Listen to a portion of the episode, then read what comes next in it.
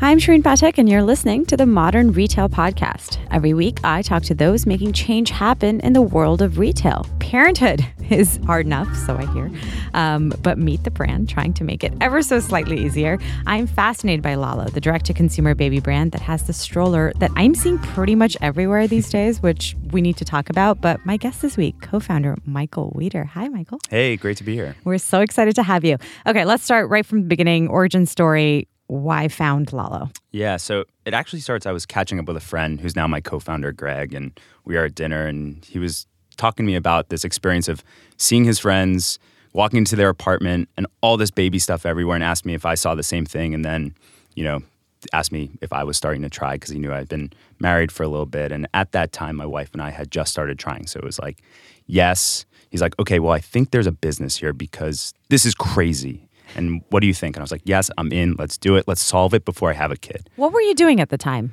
So at the time, I was working in brand marketing and partnerships at a tech company called WayUp. Got it. So yeah. no producty experience. No, my background is always in entrepreneurship and even sports and entertainment. I was a sports agent back in the early days of my career. So this was basically obviously a germ of an idea, and I'm always fascinated by how something goes from germ of an idea to product to oh my God, we've co founded a business. What's next? How did all that happen? Yeah, so I said I'm in. I said, let's solve this before I have a kid. Little did I know my wife and I were about to start a fertility journey. So we've been struggling with infertility. I'm happy to say we are expecting a baby in February now. That um, is so um, exciting. Yeah, so we You did, heard it here first, everybody. Yeah. so we're on the on the way to solving the problem as I'm expecting my kid, but we jumped right into it. And the first thing we did was we sent out a survey. We said, okay, we're not parents and how are we going to solve this? And so we asked parents, we asked thousands of parents, like, what is going on here? What are you buying? When do you buy it? How do you make your decisions?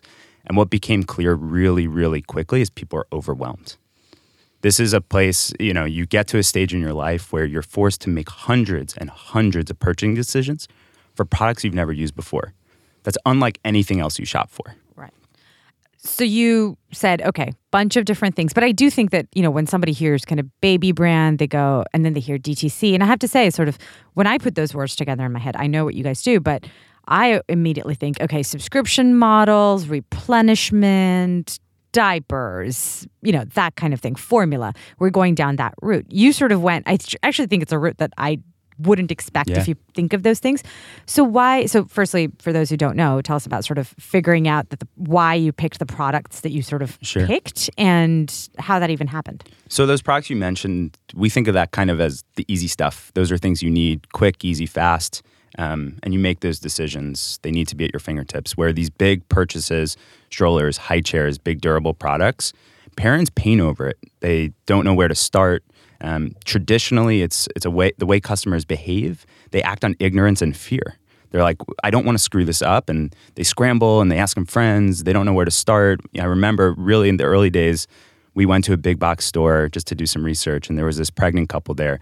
The woman was probably very close to nine months pregnant, ready to give birth, and they're there. They're googling on their phones. No one is helping them. So I walk up to them. I ask, "What's the number one word?" To describe how you feel right now. And they both looked at me and said, overwhelmed. I found out it was their. Wait, they didn't go. Why are you talking to me? Well, I explained very. uh, I'm not weird. I'm just starting a company, and I want to hear from you. Um, but what became really clear is they were stuck. They were there for their third time, and they still didn't know what they were going to purchase. So we said, "This is the perfect thing. Consumers are craving this attention from the brands. They want to hear from brands. They want help. They want honest information. They don't want to be stuck making decisions out of ignorance and fear.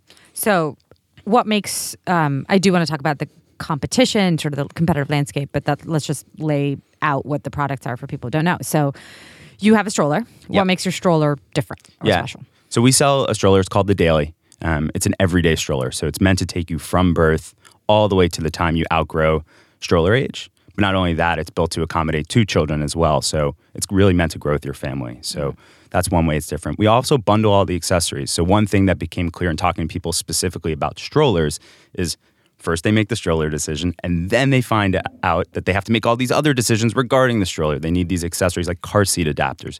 You can't leave a hospital with a baby without a car seat. And people like to easily move from a car to a stroller. They don't like to carry around tons of different pieces. But those car seat adapters are extra and you have to buy them. Mm-hmm. We include them. Mm. So that's a major, major differentiator. We want to make parents' lives easier. We want them to focus on what really matters, which is developing a child. And what about the high chair?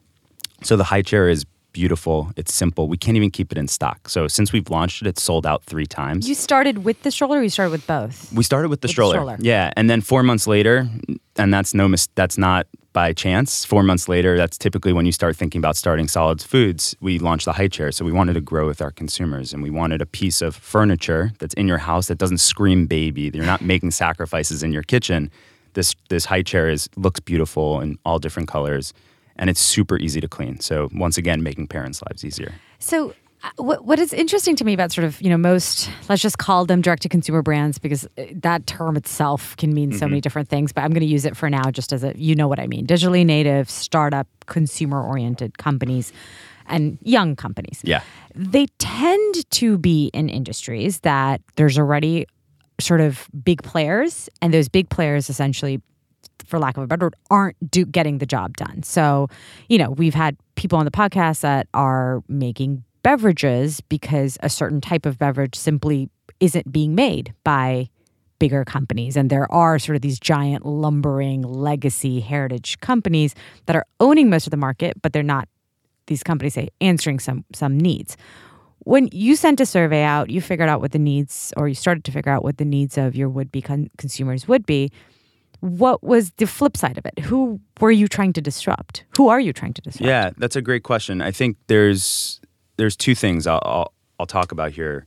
Number one, the big brands, the incumbent brands that you mentioned, um, the brands we are aiming to disrupt, they only talk to consumers in this category when there are problems, when they're you know someone wants to register their warranty or something breaks. That's the only time they get to talk to a cons- consumer. We get to talk to consumers every day. We've had consumers that message us the second after they take a pregnancy test and it comes back positive. So they've been seeing us, whether it's through influencers or Instagram or you name it, or just through friends, and they're so excited that they can become part of the Lalo family that the first thing they do is message us when they know that they're pregnant. And that's why we built this company. Um, the second piece of it is we're going after the shopping experience. We're trying to make things easier. So obviously, it's hard to look at what that means with two products, but looking forward to the future, that's what we think about every day. So let let's go down that first one first. Um, why did you choose to go with sort of two hero products? Because again, going back to launch strategies, we see there's sort of a playbook, but there's a few different playbooks that we can see. One is people, you know, a ways of the world, right? Launch with one thing, and then by the time sort of that builds up enough brand equity, people start loving and knowing the brand, then they go into kind of I call them almost like adjacent categories. Mm-hmm. They're like, okay, well, Away's a suitcase, we'll do travel. And you see this played out in a lot of different industries. You've gone with two hero products essentially that are pretty central to kind of the parenthood experience. What how do you think of kind of the stretchability of the brand and how do you think of the life cycle? Walk me through kind of how you just think of the vision of growing a company like this. Yeah, so we launched two products very simply because we're a baby products company. If we have one product, we're a stroller company or we're a high chair company. And, you don't want that? No, we want to be in your life every milestone. We want to be there as your family is growing, as your kids are growing, as you're experiencing exciting things like your first steps, your first bites of food, your first words. And we can't do that with one product because then we're stuck in this one moment. Um, so that was the decision about launching different products. Where that takes us, you know, there's a long list of, you know, in our office of things we might tackle next. Um, right now, we're focused on these two products, and we'll continue to grow kind of the adjacencies around them um, first, and kind of grow these two for the foreseeable future. But we have a big vision um, about how we grow our products, how we grow the shop, change the shopping experience for parents, and you know, we think we've we've started, you know, cracking that nut now. Do you think though that like DTC brands again um, or startup brands right now are more stretchable than they used to be? Like I couldn't have imagined, right? Like I get it. Like Nike is a athletic wear shoes company. It makes lots of stuff, and now they're they're they keep stretching, but they still kind of stayed at least for the first like twenty years, mostly in their lane. Yeah. But I, I find it interesting when you look around at your peers how much more stretchable the sort of brand seems to be. Like people are now thinking, well, we can do the adjacencies that might not feel that adjacent. How do you think of that just generally with the industry? Yeah, I think in generally speaking, yes, brands are becoming more stretchable. They want to own more of the conversation. You hear about D2C holding companies as a you know a trend of and what that means, um, and that is that's valid. That there are there's more to tackle. Um, I think the original you know D2C playbook in quotes is kind of changed. It's it's over. You're not you look at those those initial companies that have done a great job at kind of paving the path for companies like Lalo, and they're they've taken a lot of things that have a small, medium, and large size to it, or a different profile to it, and and reskinned it. Baby is very different, um, and it's actually a, an industry that's been dominated by holding companies. They have brands, you know, they have their stroller brand, they have their high chair brand, they have their crib brand, and they don't let those brands cross. But how do you connect with the consumer? how do you connect across those different products and connect with them every day if those brands can't be across those different products. Um, Explain that to me a little bit. Actually, that's a really interesting point because again, you, Lalo is stretchable. It yeah. can really do anything. You're just gonna have to pick. Yeah. Um, so what do you mean picking when part like, is the hard part, right. though. That I'm just making it sound easy. Yeah. Just close your eyes. Yeah. But but go back to what you were saying because you're right. Sort of what was the old D2C playbook? Let's talk about that, and then we'll sort of talk about what's changed. So I, I think the old D2C playbook was pick a product, stick to it, do it really well, and then grow. Right. Right. Um, where we came out with our second product four months in. Right. We said we're here to stay, and a big part of it for us in the baby space was we always knew from day one the biggest hurdle in talking to parents was going to be building trust and validation.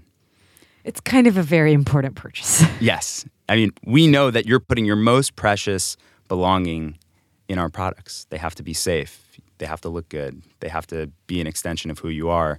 And if you don't trust us, then why buy us? Mm-hmm. So we knew that was going to be our obstacle from day one. And so we, every single thing we did from a marketing perspective is about building trust.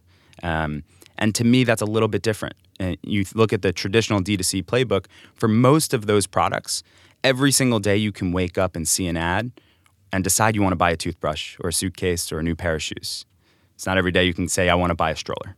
Okay. So a little bit more of a considered purchase. It's but- considered purchase, but it's a really a moment in time that you can buy a stroller. You have to be pregnant or expecting a child. Hmm. And, and that's different. So it's not just about the consider you know I like a mattress is a considered purchase. You're not going to buy it very often, but you're sort of you've got sort of a window. We have a very fine window, right? So a mattress you can wake up and you can say I'm moving and I'm going to buy a mattress, or you can say, you know what, I got a bad night's sleep tonight. Today is the day. My mattress is going on the curb, and my new mattress in a box is showing up at my door. Let's go to the beginning, actually, because I'm curious about how do you start bringing a brand to market that nobody's heard of, and again is kind of important. Yeah. So for us, you know, building trust and validation and looking at the consumer journey, um, most people start in two places. Number one, with their friends, and number two, on Google. They start searching, right? So knowing that, we said, how can we get in front of people's friends when no one has our products? They're already referring the incumbent brands. So what we did at the beginning is we started hosting family days. So we actually welcome people into our space with other brand strollers. Wait, we haven't talked about your space yet. Talk to Yeah. us about the showroom first, Sure, and then sure. talk about this. Surprise, we have a showroom.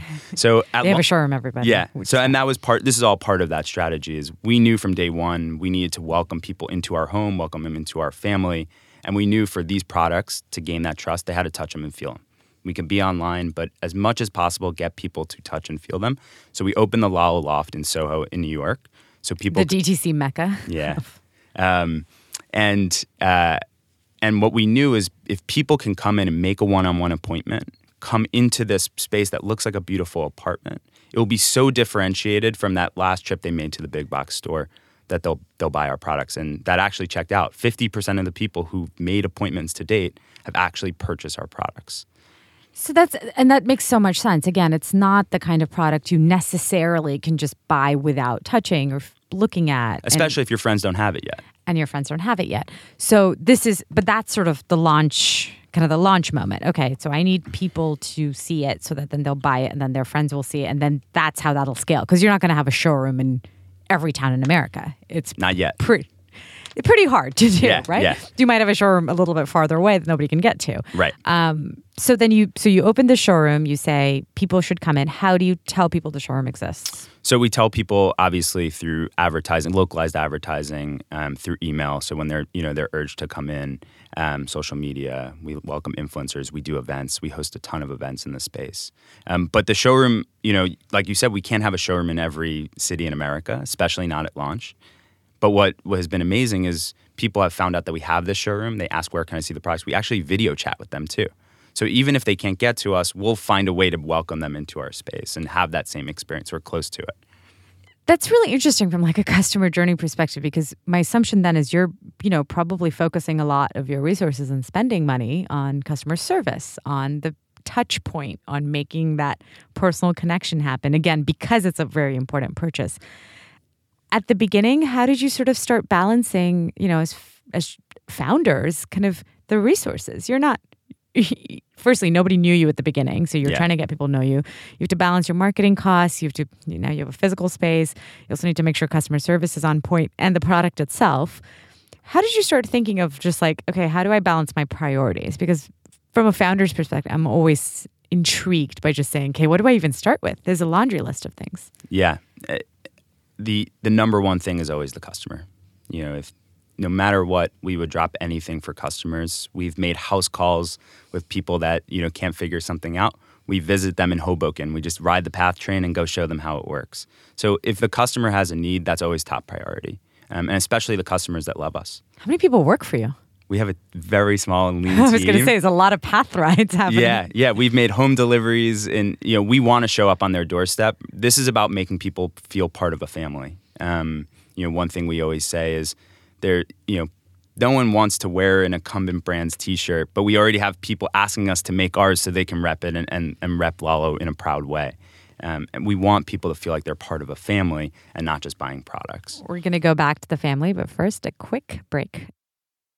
Okay, so we're talking about getting people don't know you yet, making them part of the family. When did you start sort of feeling that traction, and what did what did some of those KPIs look like for you? Like, what were your goals? You're saying people are starting to respond. Interesting. That's good. People are tell- giving you feedback. I assume. Where did you kind of take it from there, both from a marketing perspective, but also a product perspective? Yeah. So number one was the number one metric and the KPI that we look at look at is how many households can we be in? How many households in America? Um, the reason being, you know, the more households, the more referrals, knowing that the consumer journey usually starts with friends. So out of all metrics, like how many households can we be in with as and then eventually repeat purchases and and so on and so forth. And when we knew, I guess, that we had something, it was, I guess, a little a little twofold. With the stroller, you know, it was interesting. We had celebrities reaching out to us very early on, commenting on our Instagram posts, and that was interesting. So we've never spent a dollar in influencer marketing yet, have had celebrities, you know, pushing our products and feeding their children in our products, um, and that is how we started kind of this just organic influencer program, celebrity-based influencer program, um, and that was a, a moment of validation. I think when another moment that was really important to us is so we marketed a lot the, the stroller a lot to people who already had strollers. So could they in their mind say, if I was having another kid or if I was doing this all over again, I would look at Lalo. And what we started seeing was that people were coming to us telling us that their friend who has another stroller recommended ours. So Oh, we so had- it's like a switchers, but not really switchers, like friends of switchers. Yeah, we kind of had exactly. We had referrals coming in from non-customers, and to us, that that little nugget of people who don't have our products are recommending our products. Oh, that that's really interesting. We must be sticking out to them. How are you tracking all this? Because I, it's I, I mean, my God, the conversation about attribution. I swear, I I've been talking about attribution in retail for like a decade at this point.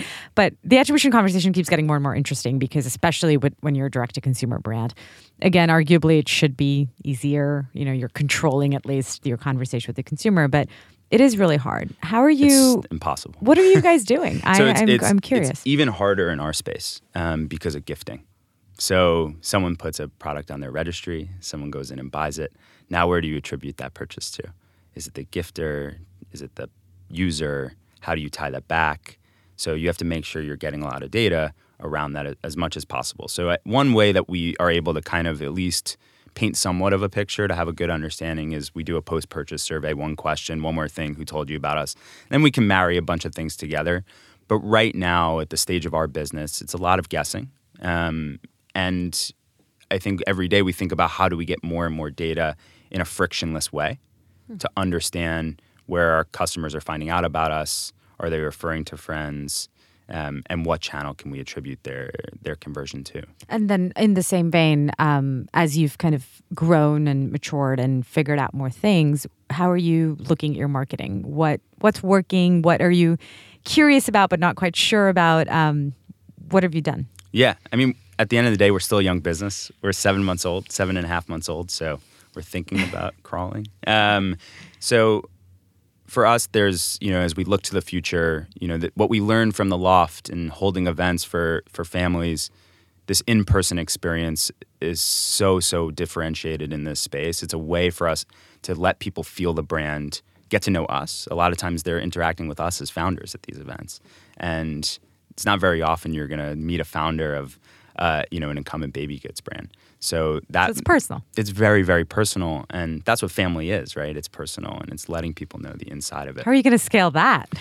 Um, Just clone yourself. Yeah, something that's stem the, cells. That's the plan. Right? Uh, yeah, we will. We'll have to clone ourselves. No, but that's just about finding good people to join our team. You know, these people should just be extensions of ourselves and should you know be just as good at sharing the mission.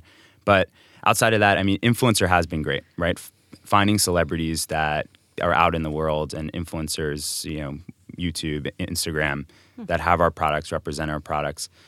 That is your friend in a weird way, giving you a recommendation, right? So, Absolutely. I mean, that was the genesis of influencer marketing was essentially influence. It was people you trusted. You may not know them, but yeah. you knew them. Yeah, the definition of a friend maybe has changed, right? this person you don't know, but you see everything in their life that's your friend. Yeah. That recommendation from them can go far, and it can go far in this space. But you've done more celeb. I'm interested because in, in especially in your category. I mean, wow, you know, parent influencers, kind of the the old trope yeah. of the mommy bloggers. I mean, it's all very real. It's there's there are genuinely so such influential influencers who are parents, and parents probably most passionate of them all when it comes to recommending things they believe in are you have you gone are you considering or have you gone more into like regular people influence? Are you thinking we've run the it? gamut. You've done all yeah it. yeah. It's been people with a few thousand followers to hundreds of millions of followers. So like literally the most followed people on instagram all the way down to like you know someone that's just like you and me. How is that um how's what's it been like kind of working with them? One of the things i find so interesting about influencer marketing is it, it kind of keeps swinging back and forth. Like there's a, a time in which all the brands are like, "Hey, we're going to work really closely with them." They're almost like our agencies. Like we kind of give them a brief and all the stuff, and they almost become like a media channel. And now I do think it's sort of coming back to maybe a little bit more raw, a little bit more real, and saying, yeah. look, if you love us, do something with it." Do you worry about control or anything like that? We don't control. And so I mentioned before, my background is in sports and entertainment. I was a sports agent. I was on the talent side, so I know what it's like to be approached by a brand to get a brief and you almost want to kill the deal at that point. Uh, and just like our customers, we want to make the everybody feel like they're part of a family.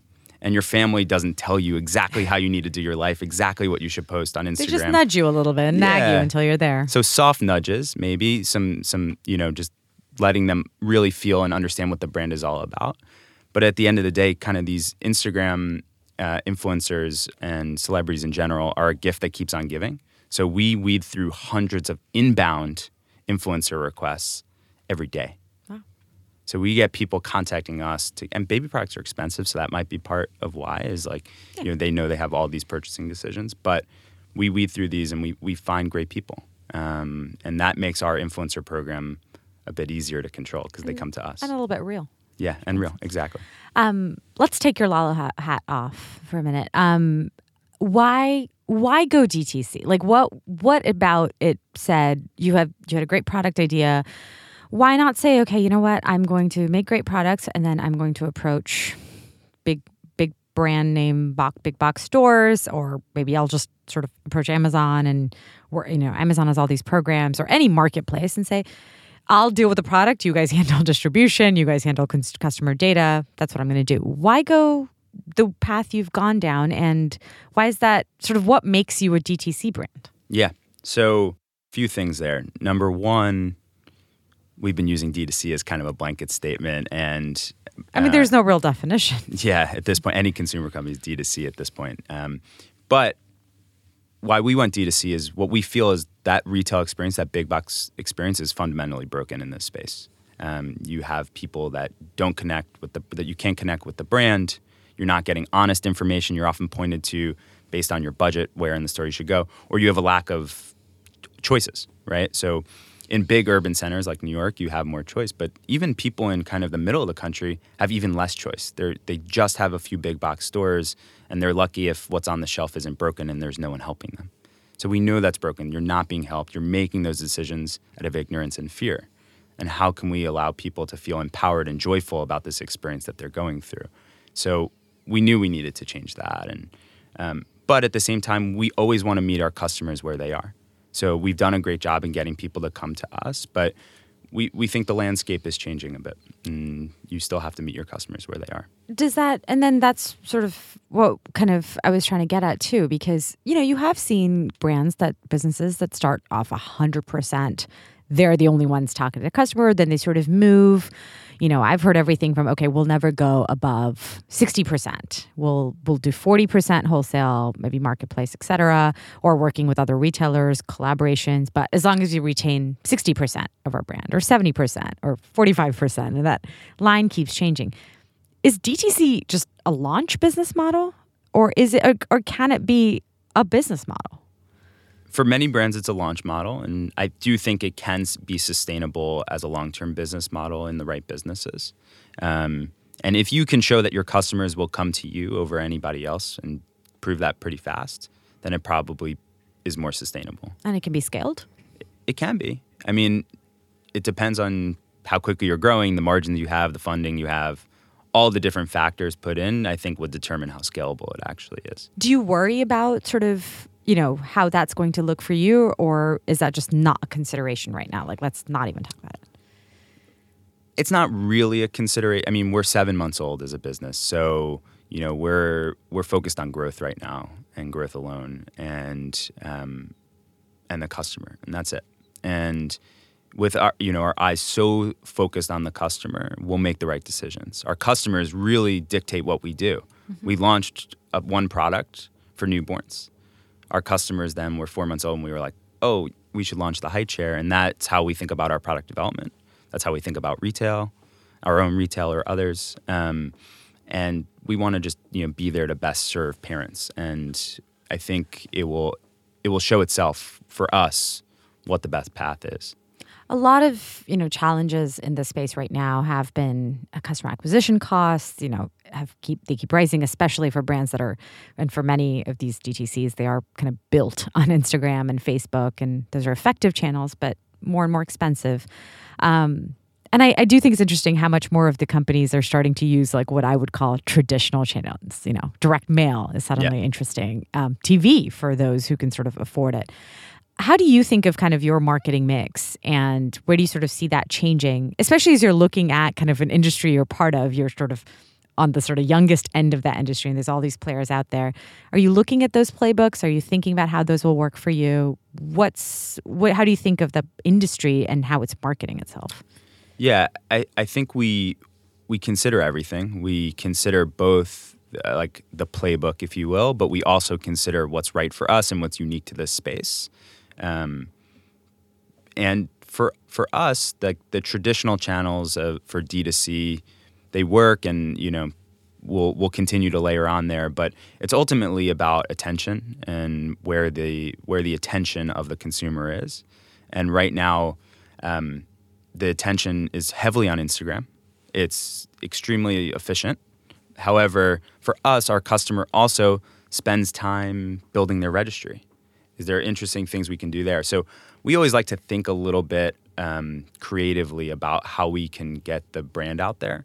And oftentimes we'll approach people and they may not even have that offering, but we'll think about how we can work into the mix or create a new offering for them that allows us to put our brand at the attention of the consumer where they are when they're thinking about buying.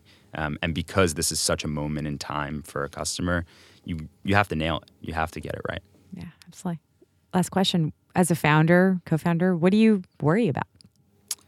It's a great question. Uh, I mean, obviously, every day we worry about uh, the customer and the team we're building, and can we support the customers in the best way with the team we're building? So, how do we find really good people? And I think a lot of founders are very quick to find experts and find people that can do a great job at the task you give them, but they're less focused on finding great people. And that can be a slippery slope. And for us, we are all about finding great people because at the end of the day, if we have great people, the customers will feel it and our, our business will pay dividends. It's a great way to end on that note. Thank you so much, Michael, for being on the podcast. Thanks for having me. And that's all for today's episode. Thank you for listening. Our producer is Pierre Bienaimé, who also made our amazing theme song. Thank you, Pierre. If you like the show, here's what you need to do head to your iTunes store, search for a show, and leave us a review and a rating. It helps new listeners find us. Thanks again for listening.